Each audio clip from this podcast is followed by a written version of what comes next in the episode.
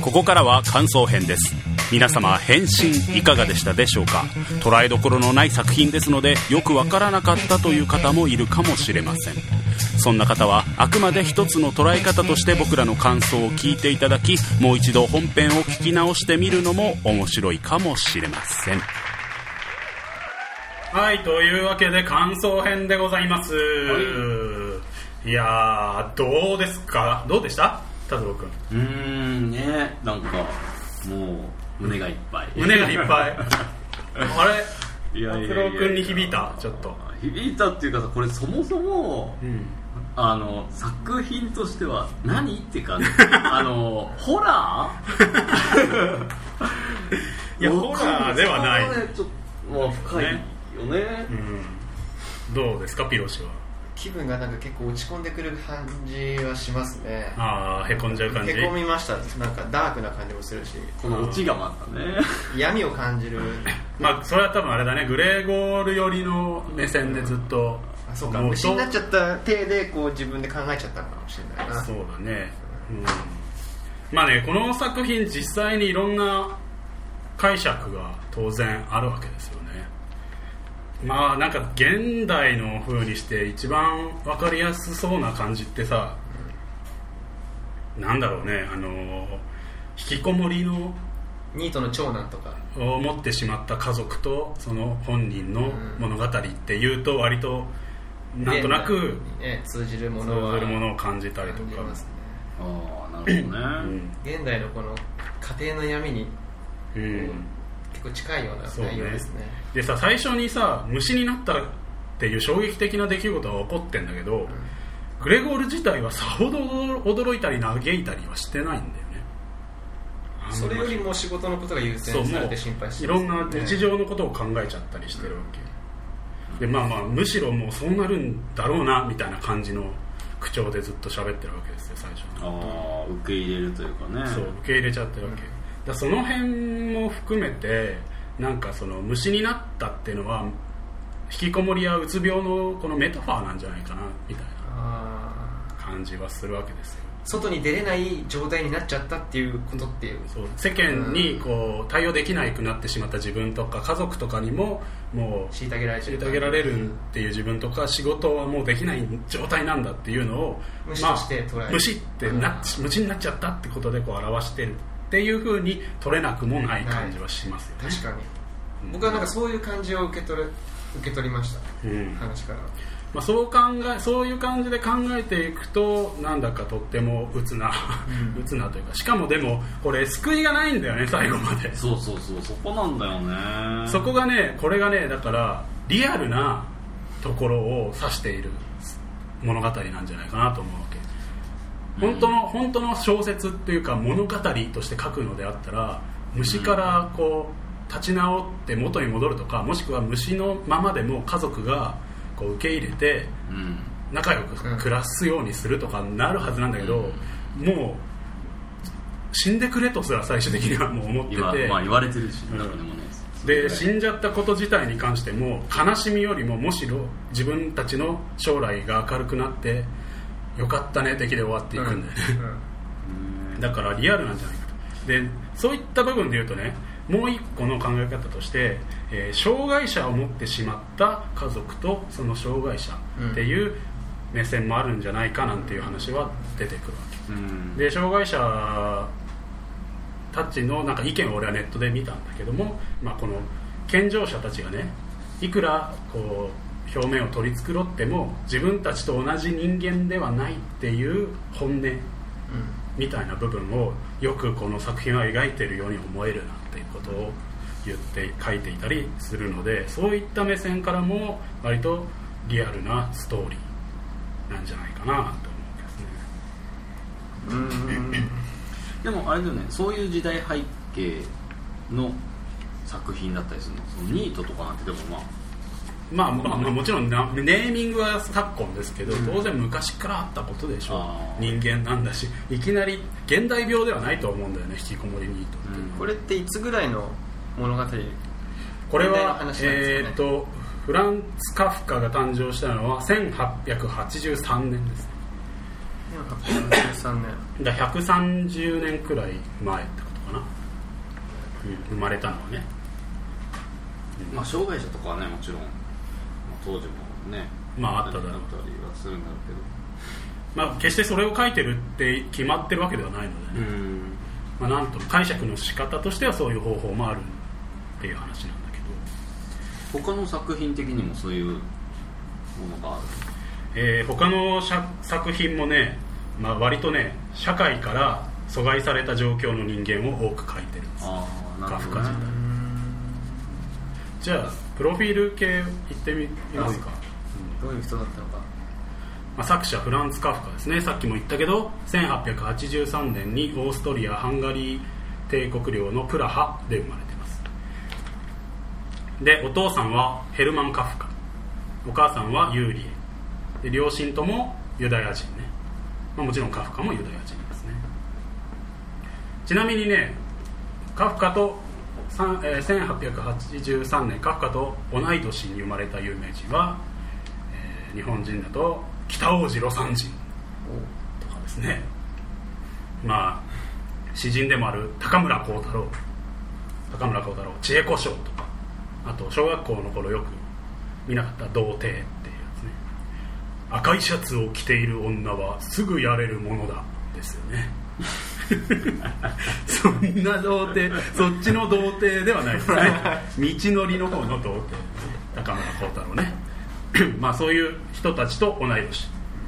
だからもう全然なんか身近には感じるよね、で父が22歳の時に裕福な家のユーリエと結婚して彼女の財産をもとに高級、えー高級駒駒物商まあ、雑貨屋さんというか、まあ、宝石も扱ってたりしたみたいだけど、そういう店を出して、まあ、割と成功しているので、えーカフカの家はお金持ちなわけです。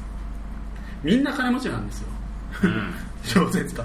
そうなんだよね。さっきあの始まる前にピロシとも話してたんだけど、そうそうそう今まで読んだけで紹介した作家全員ボンボンなんですそうね。そう思う。昔の人ってやっぱりこう学がないと字も書けない人もいたりするじゃん。だからやっぱり勉強がもうしねもうもとできてる人がこう物書きたりするんじゃないのかな、そうだね。だから逆算的に考えれば当然金持ちだったりするんだろうね。昔の作家とにかくなんか設定がなんか女中がいるとか、そうだね。なんかもともとなんか広い家があるとかっていう設定が多いですね。今までの話も女中出てきてたもんね。出てきてたね。そうそう。だからまあお金持ち作家はお金持ちの人が多いですね。で病んでる人が多いみんな病んでるね。大体病んでる。昔カフカも読んでたのかな。カフカも今後ちょっと出てきますけど、うん。割と変人ではあります。でね、まあ、続きますけど母の家柄はユダヤ社会の名門なわけです。でね昔からもう学者を輩出したりしてねそういう割と名門な家で彼女のお母さんは育っててまあ当然なんだけど奇人変人も多いかうん。家系なわけですねでカフカは長男で生まれます。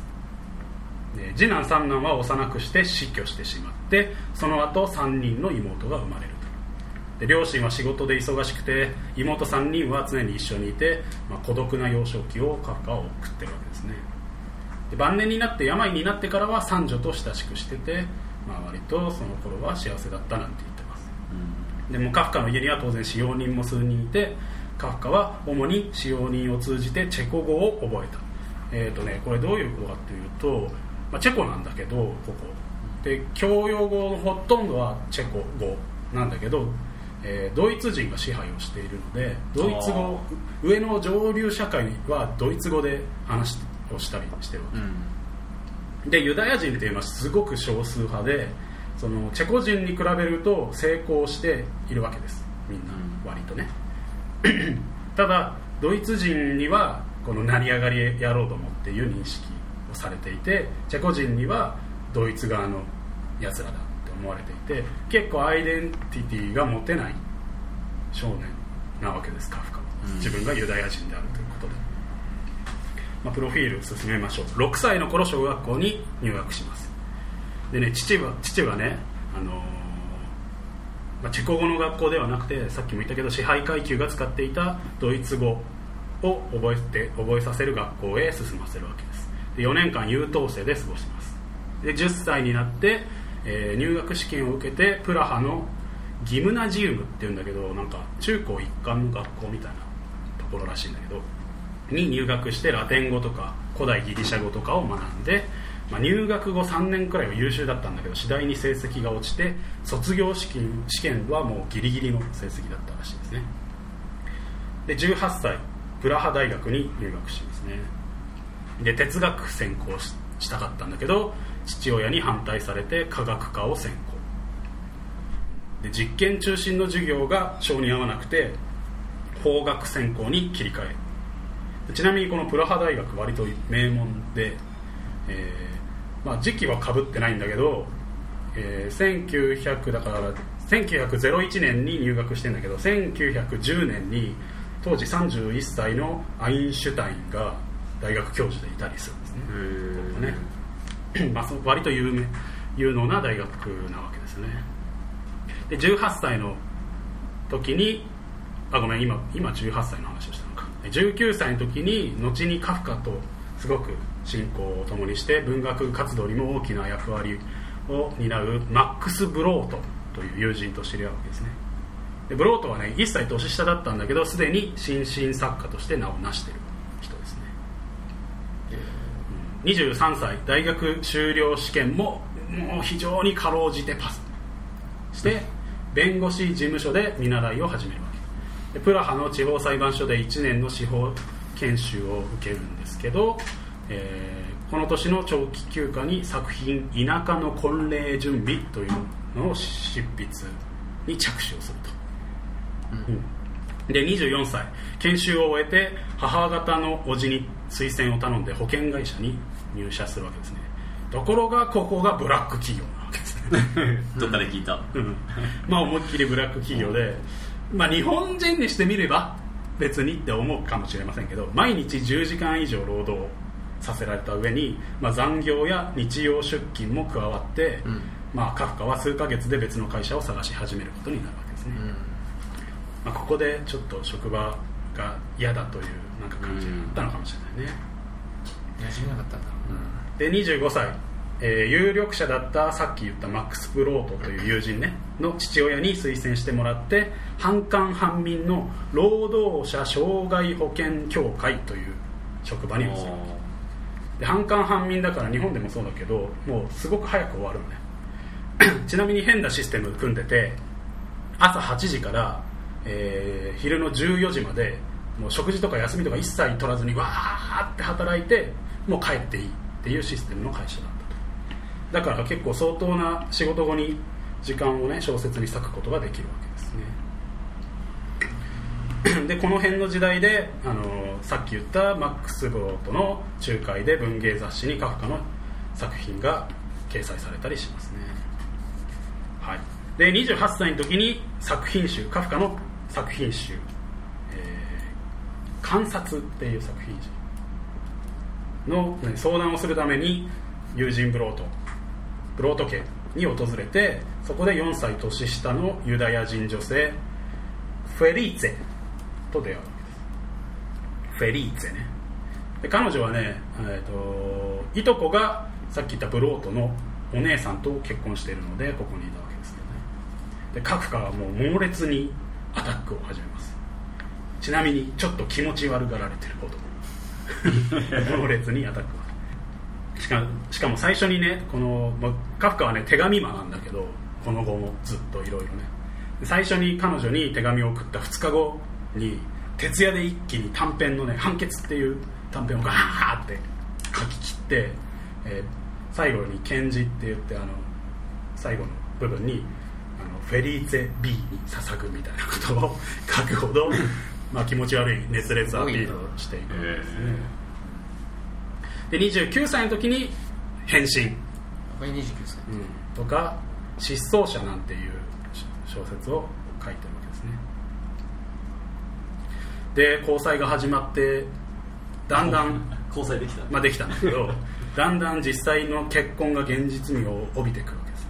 そうするとカフカフカはいきなり躊躇しだすわけです。まあ、どういう気持ちかというと、まあ、一応だけどカフカは文学には孤独が必要だって強く感じているわけです、まあ、今まで孤独で育った少年がその矛先を小説に向けたからなんでしょうけどねでそれを結婚しちゃうとね満たされてしまって書けなくなるんじゃないかっていう恐怖もあったりしたみたいですね。で次第に溝ができる2人ですね。フェリーツェとカフカね。でフェリーツェの友人のグレーテおグレーテさっきも出てきたけどグレーテっていう人が仲介に入ってその溝を埋めようとするんだけどカフカはむしろグレーテに手紙を書くようになるわけですね。で30歳の頃ね1年後フェリーテと、えーようやく結婚が正式に婚約が決まるわけです。で双方の親と共に新居の準備が進められているわけですね。でもそんな中でもカフカは結婚による不安が消えないわけ。でフェリーツェとグレーテを呼んで、えー会談をホテルで会談をしてですね婚約を解消するということになる、ちなみにグレーテとはこの後も一時的に付き合ってたのではないかと推測されております。孤独が必要とか言っときながら。そうそうそう。で婚約破棄後に、まあ、友人の男とバルト海の保養所に旅に出るわけですね。で友人に励まされてこの保険その組合なんだっけさっきの半官半民の会社を辞めて小説小説家で身を立てることをこう決意するわけです。カフカで両親にもその旨の手紙を書いて伝えるんだけど間もなくして第一次世界大戦が勃発してその話は流れるまあ、ちなみにカフカはさっきの障害保険協会からの申請によって、えー懲役は免れていいますえー話の流れからわかるかとは思いますが、徴兵の間違いですね。でっけえ魚が釣りたいなや。えー今のは、多分、釣り吉三平ですね。三平です。どうもすいません。31歳の時に経緯は定かではないんだけどもフェリーツェと再び交際が婚約を破棄したフェリーツェと再び交際を始めますでその2年後の33歳の7月にフェリーツェと2度目の婚約をするんだけども勤務時間と長時間の執筆活動がたたって8月に滑血血を吐きます。でも多いね、うん。9月に肺結核と診断されて12月には病気を理由に再び婚約を破棄長期休暇を取り田舎の農村で過ごすわけですね、まあ、ここでさっき言った三女の妹と仲良くなったりする。んで34歳プラハに戻って職場復帰をするんだけどもこれ以降はまあ長期休暇と復職ってのを何度か繰り返すようになるわけですね。35歳保養地で過ごした際に出会った同じく肺を患っている4歳年下のユダヤ人女性ユーリエと出会って交際を開始します。でね 婚約までするんだけど彼女は貧しい家柄なので父親が猛反対する。でこの父をどうにか改善をしてもらおうと、えーすごい長い長文「父への手紙」っていうこれもう作品になってるんだけど今はね。を書いてるんだけどその結構辛辣にね父への批判だとか今までの経緯だとかっていうのは書いているので受け取った母親と妹はそれを見て父には渡さなかったわけですね。で36歳ユーリエとの結婚のめどが、まあ、全く立たないわけです。反対されたままで。そんな中人妻ミレナと親しくなってですね。ユーリエでの婚約は解消します。しかしミレナは自分の夫と別れる決心がつかずに次第に関係も冷えていくわけですね。カフカとね。38歳勤務が不可能な状態となって退職。でここから年金生活者と。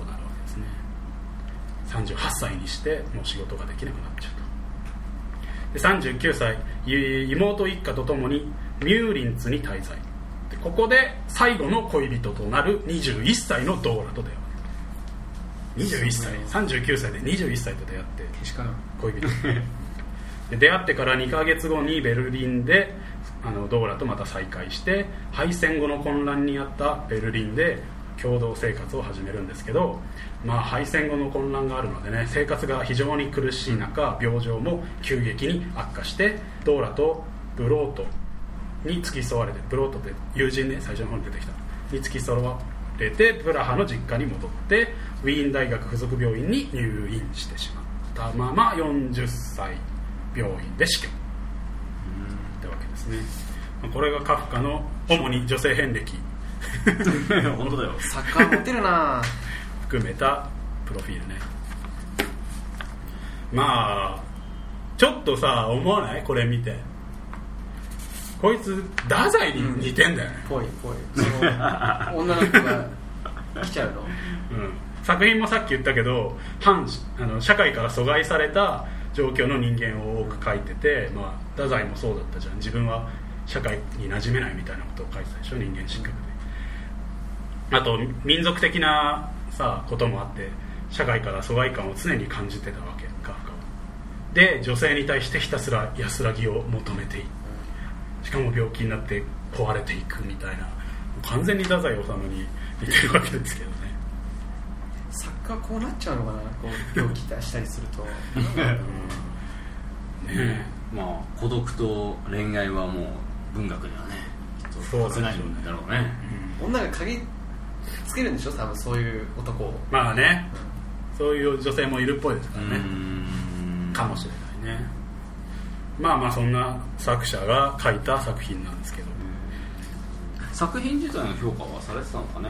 作品自体は実は、えー一部で評価はされたもののカフカは、えー作家として大成をしたわけではない。はいはいはその後に死んでその後に認められてい,、くんですねこの人。いあんま生計立ててたって感じじゃないもんね。そうだね。経歴から言っても。うん。そうなんです。まあどうですか？こんな人が書いたわけですけど変身なんか淡々とさずっとなんだろう書いてあるじゃないですか。虫以外は。虫に変身していること以外は、うん。だからなんとなくこの文学的だなと俺は思うんだけど。ね現在のリアルな社会をこうメスを入れてる感じはするなと、うん。いや現代のつうかその時の時代のね、あんまり変わってないんだろうね こう現代と昔のこまあ、主題がさこういうことに関してはきっとさ変わってないでしょ。の家庭の。主題が、まあ、あのそのなんだろうな。例えば引きこもりニートみたいな今でいうところのそういう人たちに対する周りの反応みたいなのって昔から脈々とあるんだねこういうのは普通に。うん。でカフカ自体は本当に僕は予想するに寝る前にもう明日起きたら仕事行けなくなってないかなって思ったりしてたんだと思うんだよね。あそのブラック企業に勤めてた頃とかねそう特にね。ででも働かなきゃいけないし働かないと起こる事態っていうのは、まあ、小説家ですからいろいろ想像はつくわけじゃない、だから行かなきゃと思って実際行ってたんだけどまた別次元で自分がもし虫になってしまって本当に行けなくなったらどうなるかっていうのをなんか辛辣に書いていったんじゃないかななんて僕は思うな。実際にきっと救われるような未来はないんだ。救われない未来を想像してずっと想像してたわけだ。なる結局救う自分は仕事に行かなきゃいけないんだなっていう。まあ正当化みたいな部分もあるのかしらね。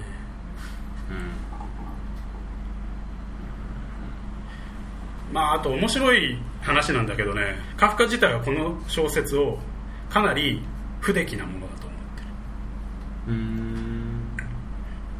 なんかえーっとね会社勤めをしてる最中に、まあ、書いてんだけどいろんな会社の出来事で移動したりしている中で書いたからあのもっとじっくり書ければもっとうまく書けたはずだなんて後に語ってるんですね。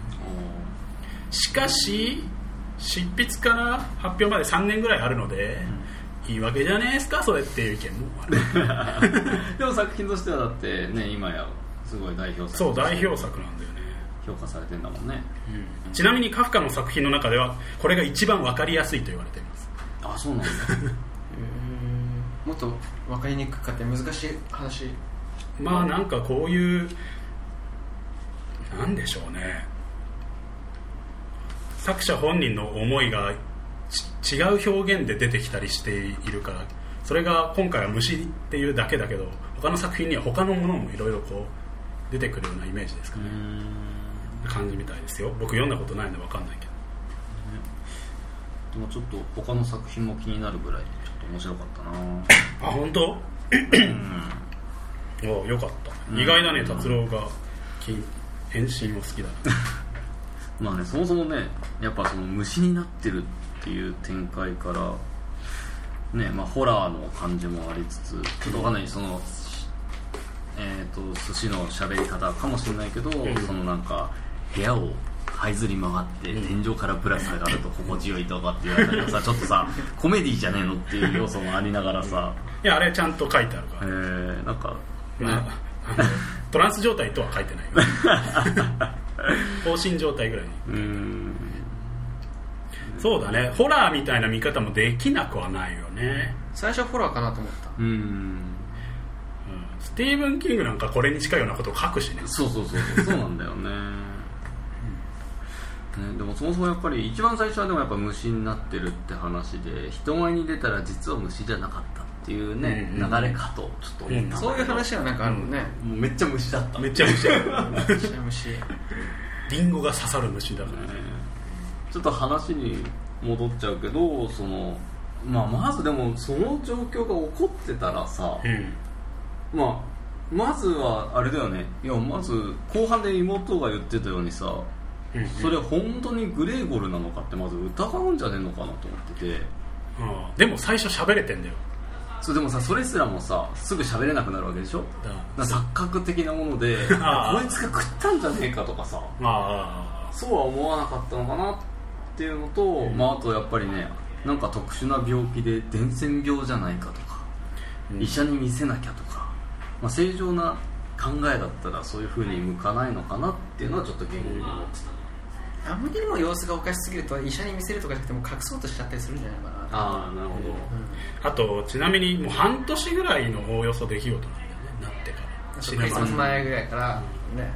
だからなんか混乱の中ただただ翻弄している家族なだけな目の前にあるもの問題だけをひたすらどうにかしばらく冷静になってみれば確かにあれグレーゴールじゃないみたいな結論にうん。ちょっと結びつけようとしてみたりとか。あ最初はもう混乱の中ただただその状況に合わせて自分たちはあがいてる感じなんでしょうね、ー、まあ、突っ込むべきではないと思うんだけどじゃあ例えば支配人はねうわー逃げてって社長とかに言わねえのかな。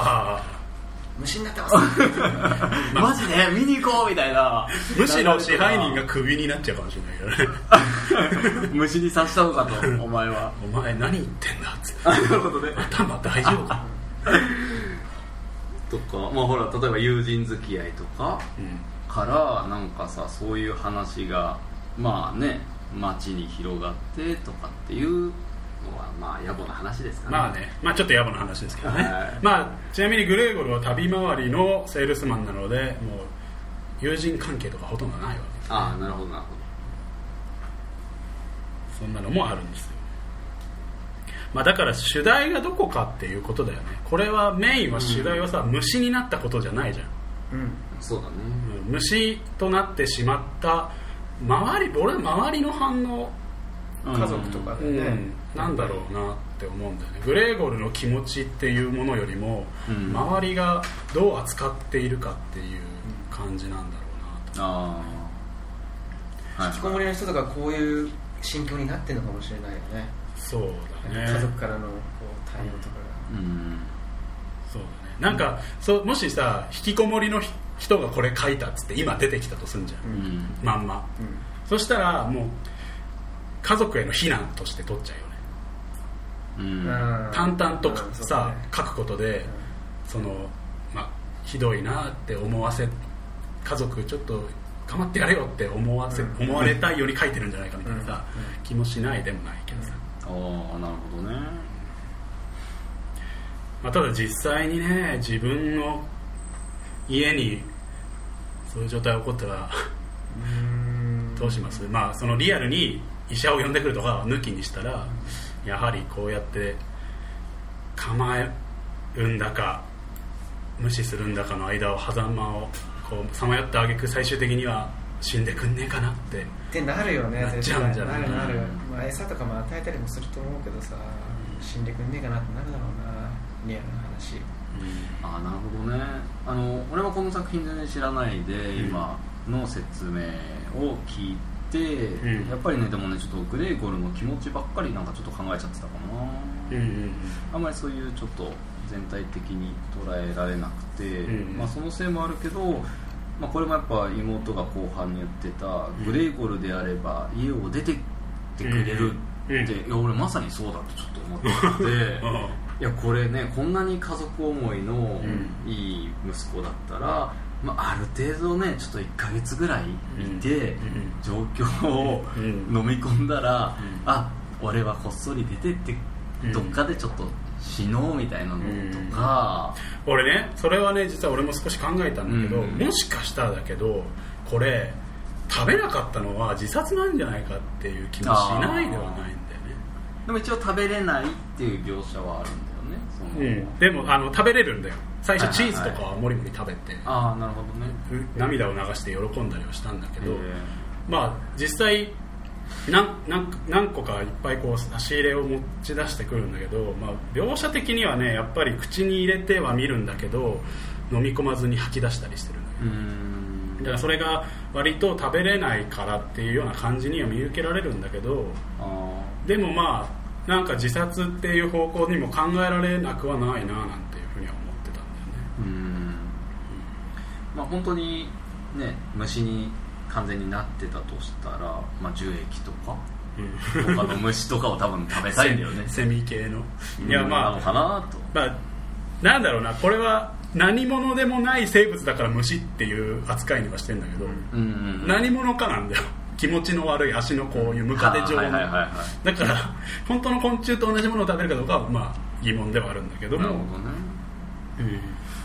あとさ最初はやっぱりさ俺家族がどうにかしてくれるんじゃないかって甘えもあったと思うんだよね、うん。今まで自分は家族のために一生懸命やってきて、はい。スイッチがオフのように切れちゃったと、まあ、虫になった表現なんだけどもう仕事ができない状態にパチンってなっちゃった時に、家族が自分を少し支えてくれるってお願望があったはずなんだよ、ところが、まあ、全然そういうような実際は反応がなくって、でまあいろいろ悩みながらいるうちに徐々に徐々に思考まで虫になっていってるわけじゃん。で最終的にはもう判断狂っちゃってんじゃん。妹の演奏の前に出てって妹を部屋に連れて行こうなんて、もう人間の考え方ではまあ当然できないようなわけのわかんない。稚拙な考え方なんだけどもうその頃にはもう衰弱も相まって虫ほぼ虫の考え方で動いちゃってるわけだよね、まあ、だからまあほすぐに自分が家族のために出ていくっていう選択肢はあんまりないんじゃないかなと俺は思うけどな、まあ、あとじ実際ドアを回すのもやっとな虫なわけで、うん。出ていく誰かの助けを借りずに出ていくってことができるのかどうかってのもあるけどね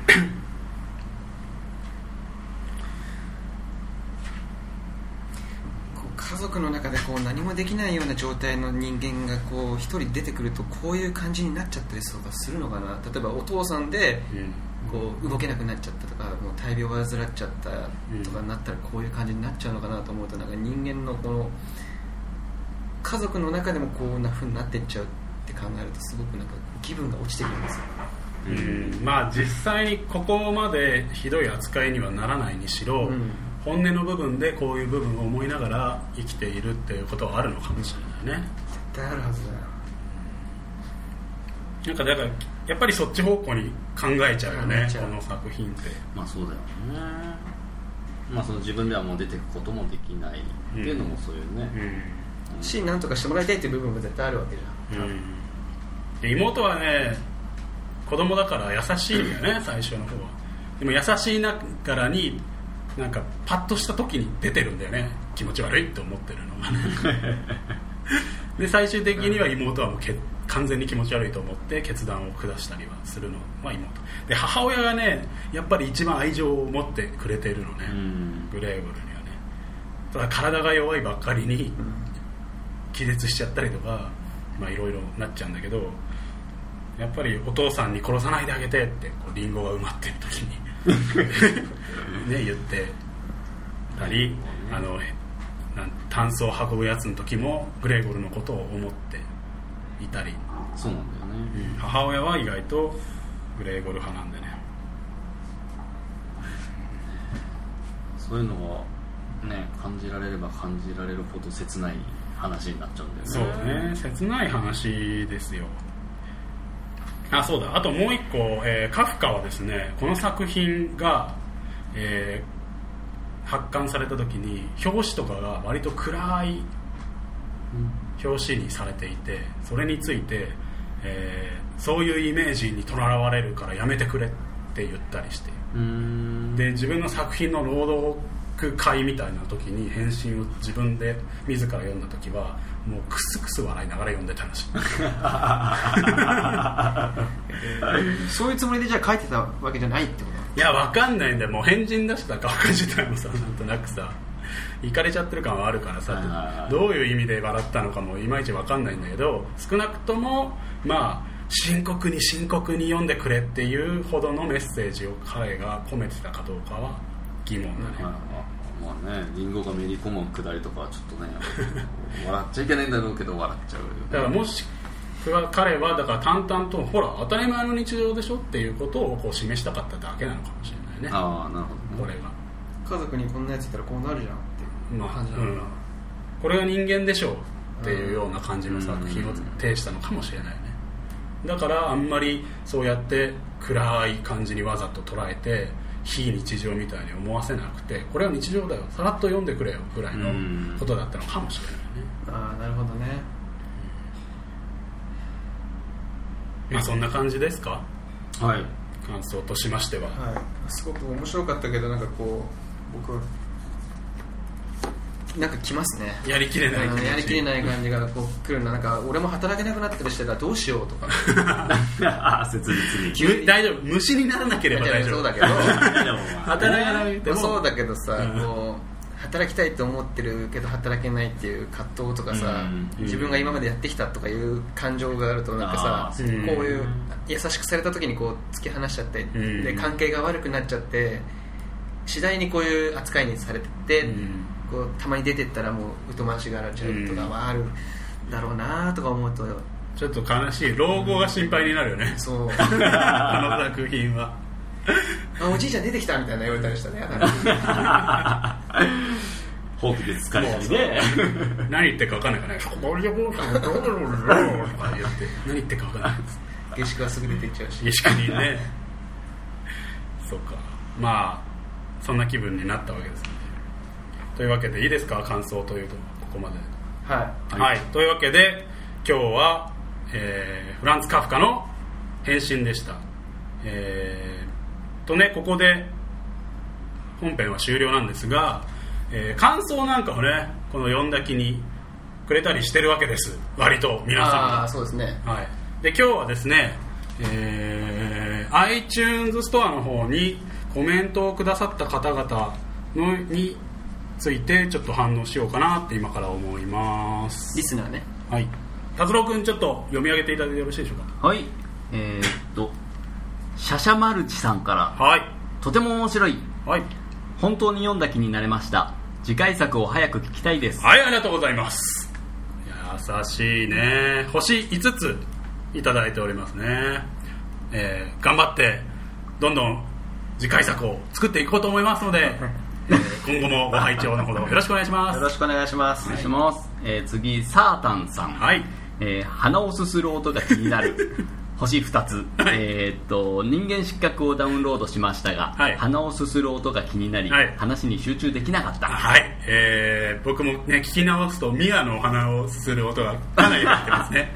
編集の時に消してあげられればよかったんですけども僕にはそういう技術は大してございませんので、えーまあ 過去の作品は変えられないんですが今後、えーちょっとね鼻をすする音は気をつけてくれるとみやちゃんも思いますので諦めずに聞いてください。ちなみに星いくつですか今の？2個ですね。初です。なるほど相当気になったみたいですね、はい。気をつけます。すいません。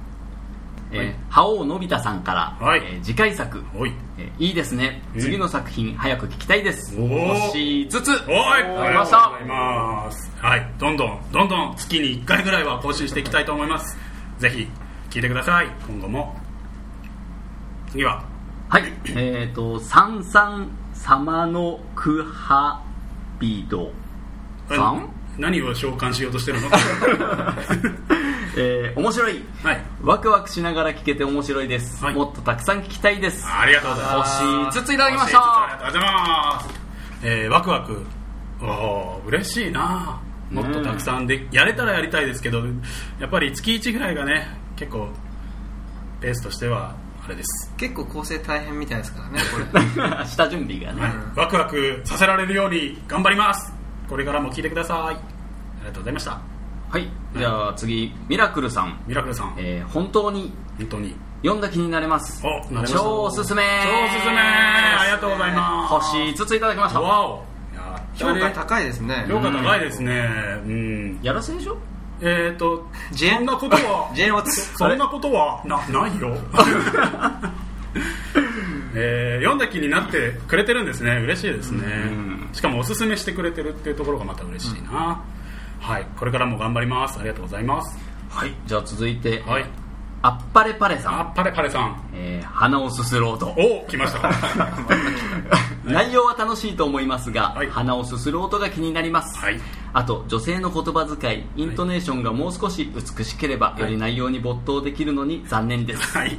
星3つです。私立マイナ2ですね、うん。鼻をすする音は、まあ、さっきも言った通りですので今後気をつけると思います。また体調管理もね。体調管理もね、これに備えてね。はい、あと女性の言葉遣いイントネーションはえー、これ キャラ。キャラキャラです。キャラです。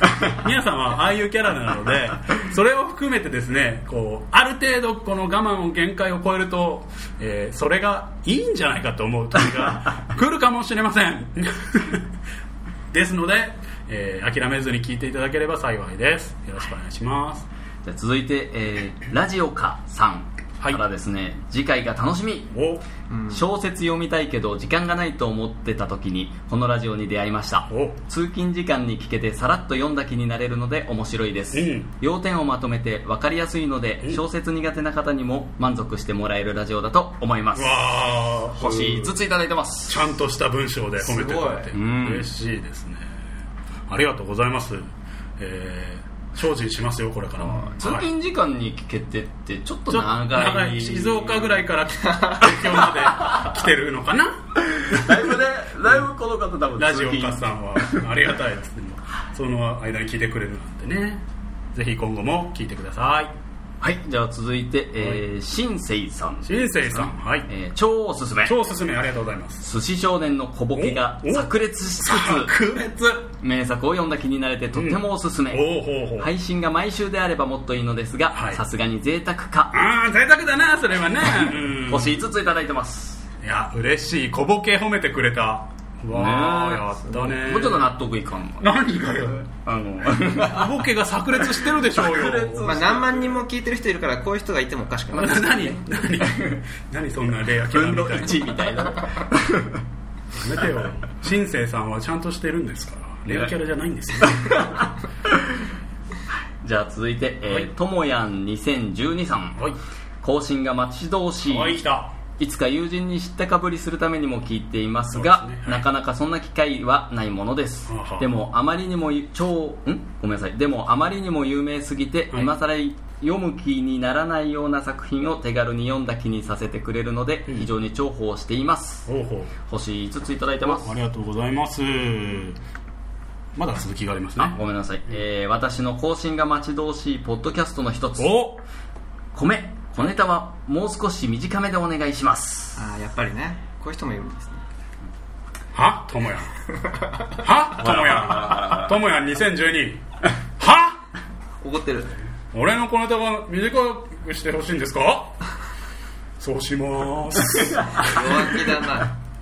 今後も聞いてください。コンセプト通りのことですよねこれはうんそうだね。さらっと読んだ気になっていただけると嬉しいと思う。はでも星5つもついてくれてるそうです。からね星5ついただいてますね。とは言いつつ小ネタも楽しんでるみたいな。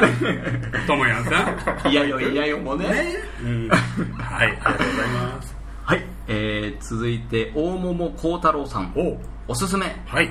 読んだ気になる満足感作品数増やしてほしいです。お星5満足ついただいてます。なるほど。読んだ気になる満足感を増やすためにはうん小ボケをやめろっていうことですかね。まあ時間の短縮にはなるね。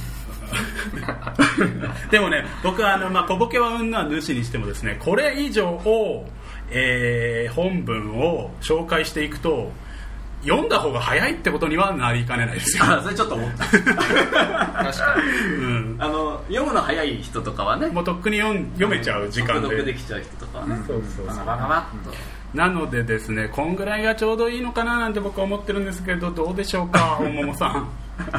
はいよろしくお願いします。今後も聞いてください。はいじゃあ続いて、はい。ゆっきそさん、ゆっきそえーもっとたくさんあごめんなさい。毎回更新が楽しみ。はいありがとうございます。もっとたくさん聞きたいです。おい。寿司少年さん、はい。頑張って。頑張ります、ゆっきそ頑張ります。はいはい続いて、えー、笠子大好きさん。はい来た。小ボケがいい。小ボケがいい来た。ようやくがすごくお上手です。いやいやいやいやいや。小ボケがあるので、はい。オーディオブックよりはい。飽きが来ずにはい。一気に聞いてしまいます、わよくランニングしながら聞いているので、うん。小ボケで吹いた時は、うん。周囲から変な目で見られてしまいますが うんうんえー全く気にしません。ーお長距離ランニング中に話に聞き入るのでうん。時間を気にせずに走れているので本当に重宝しています。ありがとうございます。笠子大好きさんね、えー釣りの時もぜひね聞いてください。笠子が大好きならね。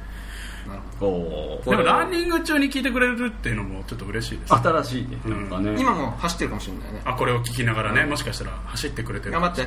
笠子大好き。優しい呼吸困難になるぐらいね僕は笑わせてやれればいい。走れないハウってね無理ですのでこのまま順調にね順調に淡々と聞いていただければありがたいですはい、はいえー続いて、えー昭和30年代生まれおばさんさん、はいおばさん面白い面白いあとにかく面白いりがとうございます星5つわあ昭和30年代生おばさんせいねあれ？せいでいいのかな？生まれって読んじゃった生まれか、おばさん。こういった年代の方にもこう楽しんでもらえるそうですね。それかなり嬉しいですね、え待って、うんお母さん世代いやそう。もっと？いや上。むしろあそのおばあちゃんになるかならないか世代なんじゃない？孫がいても、まあ、おかしくはないぐらいの世代の方が聞いて、ってい。うかその年代の方がポッドキャストをダウンロードして聞いてるってそいううのはそうそうそうすごいですね。さらにコメントくれちゃってる。そうだよ。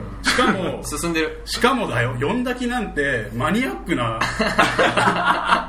ところをチョイスして聞いてくれるっていうこの方はセンスがありますね、ははい、褒め合って生きていきましょうね。はい。じゃあ続いて急がないとさん。急がないとさん基本的には面白い。あこれ読まなくてもいいやつじゃなかった。これはいい別いやいやいやここ大事なコメントいただいてますからね、えー時々入るくだらないギャグをやめてほしい。これがなくなれば素晴らしいです。もったいないのでやめてください。厳しい星4つです。あでも4つくれてる。いやいやだってこの1はだって完全にさ完全にあれのせいよ。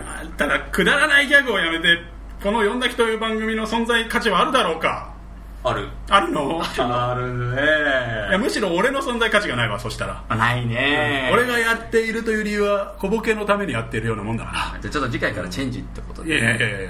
急がないとさんねもうとっとと ほら急がないとダメですよ。どこに？どこにすでもありがとうございます。ありがとうございます。はい。じゃあ続いて、はい。チムチムチムチムさん。チムチムチムチムさん。はい回数間違わないようにはい。してます、はい。ハマった。ハマった同じの2回聞いちゃった。あもっと聞きたい。ああ嬉しい。うん。2回も聞いてくれて。はい。まがたでも俺多分自分で5回ぐらいずつ聞いてますけどね。えそれ編集後編集よ終わったやつとか。あ終わったやつとかを、うん。時々ああ面白いな俺とか思ったりですね。はい。あと えーとこの小ボケがなければいいのになとか思ったりしつつですね聞いたりしますよ。ね星5つもくださってそれずつ嬉しいですねこういうこれでもねコメントが相対的にみんな好意的なんですよねそのマイナスにしてくれてる人たちもこうした方がいいのにっていう、なんかこうアイデア出しをしてくれてる感じなんですごく好意的にうちの番組は持ってくれている、持たれ好意を持たれている感じがしてきてちょっとやる気が出ますこのコメントね、えーこのようにですねまあ、iTunes ストアのコメントに書いてくださったり、えー、Twitter や Facebook に絡んでくださったりしてくれると僕らのなんかやる気が出たりしますのでぜひそちらの方もよろしくお願いします。ということですね、小ボケがなくなるかもしれません。なくなるなくならない。あなたの一票で。なくならない。全然なくならない、うん。まあでも今日少なかったそう。ああ少なか少なかったかな、うん。途中長いのが1個なんかあったけどね。そうそうそう。ちょっとなんかあった。なんかあった。多分そういうのをもっとボケを短くしてくださいっていうことなんだそう最初普通に物語だと思って、うん。続きだと思って聞いてたら、うん。あれ？違う？寿司ちゃんとか言われて言ってきて、まあでも嬉しいですよね。こうやってコメントを書いてくれるというそうですね。やる気につながりますので、はい。はい、ぜひ皆さん、えーまた書いてください。そしてこのまま、えー聞き続けていただければ僕たち頑張ります。というわけで今日はここまででございます。なんかある？特に？ないかな？はいじゃあお相手は、えー、寿司子と寿司少年と達郎です。えーピロシでした。はいまたご拝聴ください。よろしくお願いします